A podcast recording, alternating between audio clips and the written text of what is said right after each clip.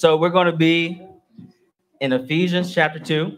I know some of y'all excited about Romans. We'll get back to that next week. Okay. We're going to be in Ephesians chapter 2, verse 11. Ephesians chapter 2, verse 11. We'll read the whole thing uh, to the end of the chapter. If you need a Bible, there's some at that welcome table. Uh, if you don't have a Bible, that is your Bible now. Okay. So Ephesians chapter 2, verse 11. If you got it, say, I got it. If you want me to wait, say, wait. Okay, look at y'all. Y'all quick. Okay. All right. Ephesians 2 11. It says, So then, remember that at one time you were Gentiles in the flesh, called the uncircumcised by those called the circumcised, which is done in the flesh by human hands. At that time, you were without Christ from the citizenship of Israel and foreigners to the covenants of promise, without hope and without God in the world. But now in Christ Jesus, you who are far away have been brought near by the blood of Christ. For he is our peace, who made both groups one and tore down the dividing wall of hostility. In his flesh, he made of no effect the law consisting of commands and expressed in regulations, so that he might create in himself one new man from two, resulting in peace. He did this so that he might reconcile both to God in one body through the cross by which he put the hostility to death. He came and proclaimed the good news of peace to you who are far away, and peace to those who are near. For through him we both have access and one spirit to the Father. So then you are no longer foreigners and strangers, but fellow citizens with the saints and members of God's household, built on the foundation of the apostles and prophets, with Christ Jesus himself as the cornerstone. In him, the whole building being put together grows into a holy temple in the Lord. In him, you are also being built together for God's dwelling in the Spirit. Let's pray. Jesus, I ask that you would help us to understand your word. Lord God, would you uh, give us ears to hear and eyes to see? Would you help us not only to understand what is written in your word, but would you help us to obey it? Lord God, we need your help for that. We need your power for that. So please, in your grace, grant that to us. In Jesus' name, amen. Can you close that door? Thank you. All right. So, so when I was in high school, many people wanted to be in the popular group. You, you know, I mean, I feel like everybody had one of them, right? In your little school, you had a group of people that was the popular group. They had, you know, the clout. I don't know what it was about that popular group, but people just really, really wanted to be in that group. And what's interesting is as you as people get older and as you look at the world, you see that phenomenon being repeated over and over again. How there are particular groups of people that are separated, and sometimes they have anger and frustration against one another. And then you look on the global scale, and that anger and frustration turns into violence. And we see these divisions that are proliferated across our world. And the question that I want to ask today is how does God feel about these divisions and what has he done about it? How does God feel about these divisions that exist in our world on a very small scale all the way to a mass scale with a lots of repercussions and consequences? How does he feel about these divisions and what has he done about it? And we're going to learn today that God creates a new humanity in Christ to experience the benefits of belonging to Him. These benefits include peace, hope, and access to God. See, in verse 11, we, we see that there's a description of this division and exclusion among the peoples. Verse 11 says, says, So then remember that at one time you were Gentiles in the flesh, called the uncircumcision by those called the circumcised, which is done in the flesh by hands. At that time you were without Christ, excluded from the citizenship of Israel, and foreigners to the covenants of promise, without hope, without God in the world. You see that verse 11, it, it talks about this, this fundamental division in the world. And, and, and all the divisions in the world come from this kind of statement you don't meet my standards. Now, the standards change, but one group says to another, You don't meet my standards. And the Jews, what they did is they used legalism and, and, and heritage to put the Gentiles down. This idea of uncircumcised, that was a derogatory term. It was a name thrown at the Gentiles. And see, here's the deal this is repeated among all. Where you go, you will find putting one another down because of arbitrary standards. This is self evident. We're often angry with people who think and act differently than us. And here's an interesting thing this this legalism this frustration this this works from both those who are conservative and those who would be named progressive. One of the best examples is the whole conversation about masks and vaccines. Y'all y'all didn't y'all didn't see that.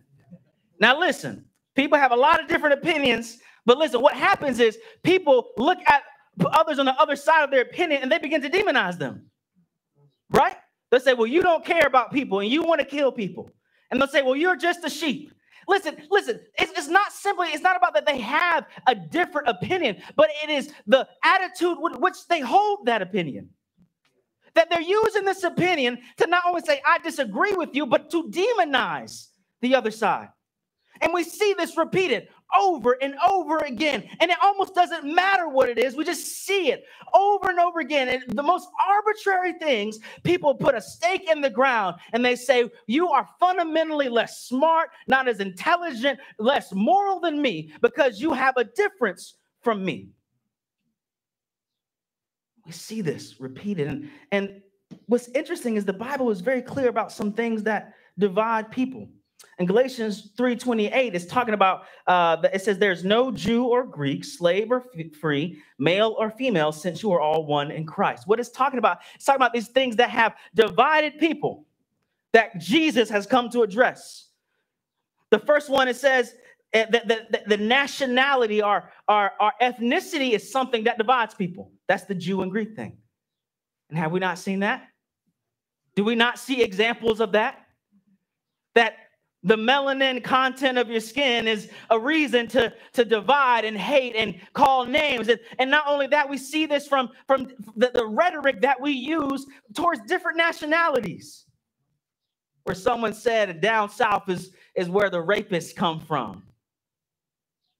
We listen, this isn't for play. This is real. And it happens. Another thing that people divide about is, is about social class. This whole slave and free. So we think, well, the CEO must be better than the one who makes minimum wage.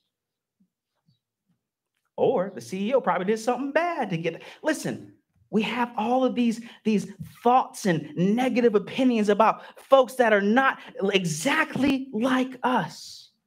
It even says it gets so fundamental to that of gender. So there's no male and female.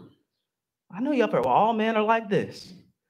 Our women are like this. You know, just these fundamental things that exist, these differences that exist, where they're supposed to illustrate the creativity of God and the goodness of God, we use these things to divide against one another.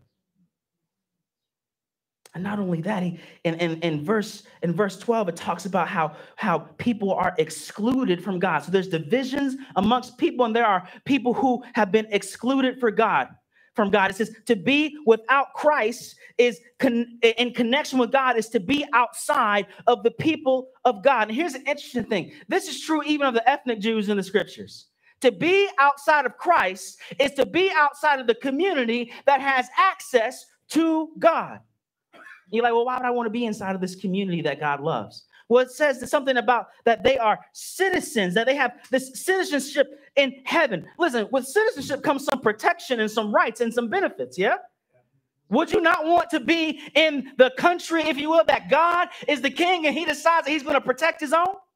That there's benefits from, from being in his group. Not only that, says that, that without being in the people of God, that you are not recipients of any of the promises of God. God had this, this promise to bless his people. Without this inclusion in God's people, you don't have access to those promises. And it ends, it says, without hope in the world. God is near his people without being included in his community. You do not have access to God. What's so interesting about this verse is a lot of times when salvation is discussed, it's very much like you and Jesus thing, right? You trust in Jesus and you and Jesus are good. But in Ephesians chapter 2, it has this, this expectation that you don't get saved to be all by yourself. You don't come to Jesus, and so you and Jesus in the corner can be all happy. No, no, there is this expectation that there is a community with which Jesus has blessed, and you get access to the blessings of Jesus in the context of that community called the church. See, there's these, these aspects of our faith that do not make sense without the church. Over 50 times in the New Testament, there's what I will call one another's. Love one another, forgive one another, be gentle with one another, be patient with one another, teach one another, correct one another. Listen, it is impossible to do those things by yourself. And what, what I see, like, it's really interesting. There are a lot of critics of the faith, and sometimes their criti- criticisms are right and legit. But what's what's interesting is you can have a, a, a, a favorable view of yourself if you live in isolation right? You're like, I'm really good. Well, you ain't had to talk to nobody. I'd be good too. You know, like, like you know what I'm saying? Like you can have an inflated view of yourself if you don't actually have to put into practice the principles that Jesus said. So you can be all about well, forgiving one another. Well, you ain't forgive nobody because you don't hang out with nobody. But Jesus gives us this community with which to act these principles out. And that we can experience the blessings of forgiveness and encouragement, the blessings of prayer, the, the, the blessings of when you're down, somebody's going to support you. We get that within the confines of the church and the community that Jesus has made. Now, what's interesting is, is in verse 13, it says, But now in Christ Jesus, you who are far away have been brought near by the blood of Jesus. See, this, this, this exclusion from the people of God is not just because God is randomly exclusive. It's because we have been deceived and we have sinned and we cut ourselves off from the community of God. See, we sought the benefits and hope from sources other than God. That is what is fundamental with the first sin. When Adam and Eve sinned, they said, I don't believe that God is for me. So I need to go outside of what he said in order to ensure that I can get what I want. And that is fundamentally what sin is that the boundaries with which God set actually aren't good for me. Therefore, I need to go outside of those boundaries to get what is going to make me happy or satisfied or, or blessed or whatever it is. But the reality is, when we do that, we are declaring war against the God who made us and said, I will protect you and I will love you. And not only were we alienated from Him, but sin also divides us from one another. We see this double alienation. That's why the word reconcile is so important to me because then sometimes in the scripture, the reconciliation is between us and God. And other times in the scripture, the reconciliation is between those folks who differ from one another. Jesus has come to solve both of those problems. And what's beautiful is from the divided and excluded mass of humanity, Christ brings people near through his blood. Christ dies in our place because we were deceived and our sin needed to be dealt with. His blood was shed in our place so that we could be brought near to him and included among the people that belong to him. He deals with that sin that excludes us from the rights and the promises of the people of God. He restores us into citizenship with his own blood. Now, I've never been through a citizenship process, but it does cost some money. It does cost you something. But beloved, the, the, the, the, the price for the citizenship of heaven is too much that we could pay. But Christ shed his blood so that we could be included among his people. He goes and gets the rebels that were against him, the ones who betrayed him, The ones who said, You actually can't provide for me. I got to go look for it somewhere else. He goes and gets those people and says, Actually, not, not only do I forgive you, I want to give you all the rights. I want to give you, I want to give you citizenship. I want to give you the promises. I want to give you the eternal life. I want to give you everything that you rejected, and I gladly give it to you. And we see in verse 14 that Christ, what he does is he actually makes a new humanity. Verse 14, it says, For he, Christ, is our peace, who made both groups one and tore down the dividing wall of hostility. In his flesh, he made of no effect the law consistent of commands and expressed in regulations, so that he might in himself create one new man from the two, resulting in peace. He did this so that we might recon- so that he might reconcile both to God and one body through the cross, by which he put the hostility to death. See, God deals with the division and the, and the exclusion of humanity by making a new humanity, a new group. See, God desires a unified human family. So in Christ, he makes everyone new. And he gives them a new identifier that supersedes every other. Here's what I mean I'm not saying that the things that make you you are unimportant, right? I'm not saying that your race, your ethnicity, your your gender, where, where you know where you work. I'm not saying none of that's important, but none of that gets you into heaven. None of that reconciles you to God. That you can't wear that as a badge of honor, nor is it a badge of shame. none of those descriptions that, that are true about you that, that have importance. Hear me saying, I know it's not that they don't matter, they have importance, but they do not get you into the family of God. And what I love is he sees he, says that this, this atonement is the key to forgiveness, for reconciliation, and for unity. In other words, we can forgive one another because we all need forgiveness. And Christ paid for each of our sins on the cross. See, listen, when we look at the cross, we need to see the gravity of sin. So when, when you sin against somebody and then you say, well, get over it, you're not fundamentally remember what, what, it, what sin costs. When you see the Son of God nailed to a cross, bleeding, gasping for air, then you know that your sin is not something that you can just get over with. That your sin actually has effects. So much so that it caused the Son of God to die on a cross. Beloved, we understand the gravity of our offenses towards one another when we understand that our sin fundamentally offends God and that the blood of Jesus had to be shed so that we could get forgiveness. But not only that, we see that our sins and the sins of others have been dealt with, have been paid for, have been accounted for. See, when you're hurt, when someone offends you, when someone sins against you, in your heart, you go, they, they need to make it up somehow. Like they need to do something. Like, like they like they, they, they feels like they took something away from you. So something needs to be given back to you. But when you are in Christ, you realize that the debt that they owed was paid for by Christ Jesus.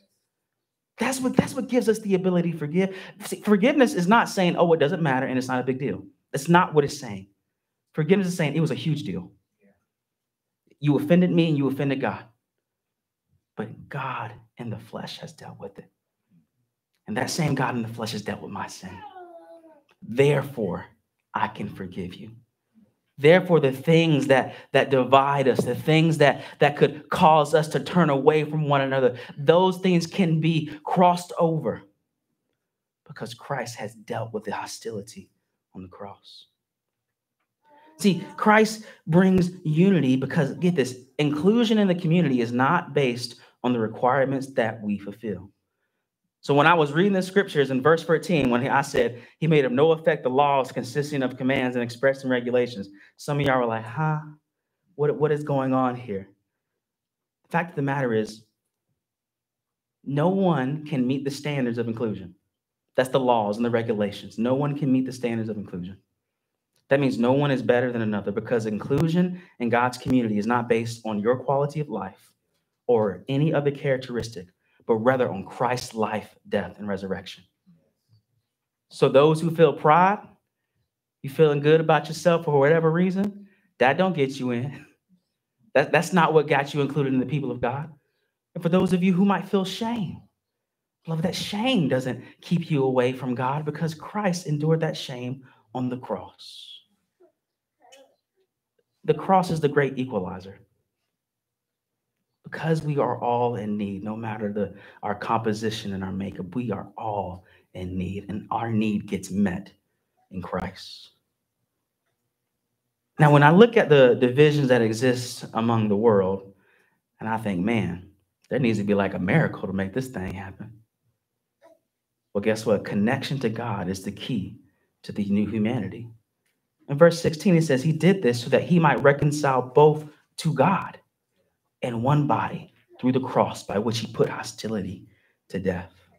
See, the reconciliation to God is the source and the power of this supernatural unity. Beloved, if it was not for him and for his work, it wouldn't happen. But because we are, have been connected to him, because he is a constant source of our strength and our encouragement, we can endure and say, you know what? Christ bought this new humanity made up of every nationality, ethnicity, of, eh, of, of eh, each gender, of, of every type of social class. He made this type of people. And it's kind of hard because we come from different backgrounds and we don't always understand why we do every other thing that we do. But here's the deal because we all have been connected to God, He can give us power to endure, He can give us power to listen, He can give us power to be humble so that we can go and pursue one another, even though we might be different than one another.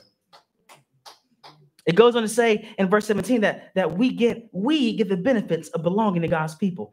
In verse 17 it says, He came and proclaimed the good news of peace to you who are far away, and peace to those who are near. For through him we both have access in one spirit to the Father. So then you are no longer foreigners and strangers, but fellow citizens with the saints and members of God's household, built on the foundation of the apostles and prophets, with Christ Jesus himself as the cornerstone.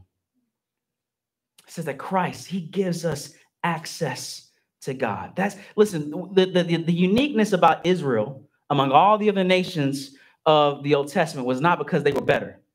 Y'all can just read the Old Testament. Were they better? No, they was tripping, okay? They was tripping a lot. So the, the, the different that wasn't the difference. The difference was that God was with them. The difference was that in Israel, you could find a temple where God dwelled. And so that so listen, the part of being included in God's people is not that we say we're better than anybody else, but because of his grace, we have access to his presence. See, Christ gives us all the Holy Spirit. So we all have access. Listen, no one is offered more access than someone else. You don't get more rights to, to be near to God. No, that is all based on the grace of God in Christ Jesus. And not only that, he says that Christ makes us fellow citizens of the saints. In other words, we belong to the same kingdom. And in that kingdom, there's justice and righteousness. And in that kingdom, it lasts forever. What this means is it's more important than your nation. America gonna end, y'all, but Jesus' kingdom's not. All right, the ju- justice and righteousness don't always reign, but in Jesus' kingdom, it will. And not only that, Christ brings us into the same household. That's another way of saying we family. Christ brings us in the same family. We all have the same father. And guess what? His family is eternal. Your family is not. So, so the brothers and sisters that you have in Christ, that remains forever. And all of this is available because of the revelation of Christ contained in the scriptures. You know, when he says built on the foundations of the apostles and prophets, what is he talking about? He's saying that we have the gospels and the teachings of the scripture, that this kingdom and this family is built on that, that the scriptures are our constitution and the scriptures are our way of life. And we go back to the text and we say that has more authority than any other authority in our lives. And that when, when any authority says something contrary to the scripture, we say, what? No because our king is above that. Our kingdom lasts forever. Our family is eternal. We learn in verse 21 that God ex- intends to extend his blessing through the church. Look at verse 21. In him, the whole building being put together grows into a holy temple in the Lord. In him, you are also being built together for God's dwelling in the Spirit. In other words, God keeps adding more diverse people to this family. Right now, right now, there are churches all over the world that are growing. There are churches in Europe, Africa, Asia, South America. All these, all these churches are attracting different kinds of types of people who have different lives than all of us, who look different than all of us. But beloved, we belong to the same building. We are in the same family. We belong to the same nation. God is doing that around the world, and God is doing that right here. Even in this room, there are very different kinds of people come from different places that have different expectations. But, beloved, Jesus draws us together. And our unity in Jesus has to supersede any other identifier we would have. And what I love, we have this promise the church. Listen, the church is, is the place where God builds us up together. In verse 22, it says, You are also being built together for God's dwelling in the Spirit. You ever been frustrated with a church member before? Oh, don't raise your hand. You're like, it's over there. Here's the deal. Who who is the one who composes the church? Who builds the church?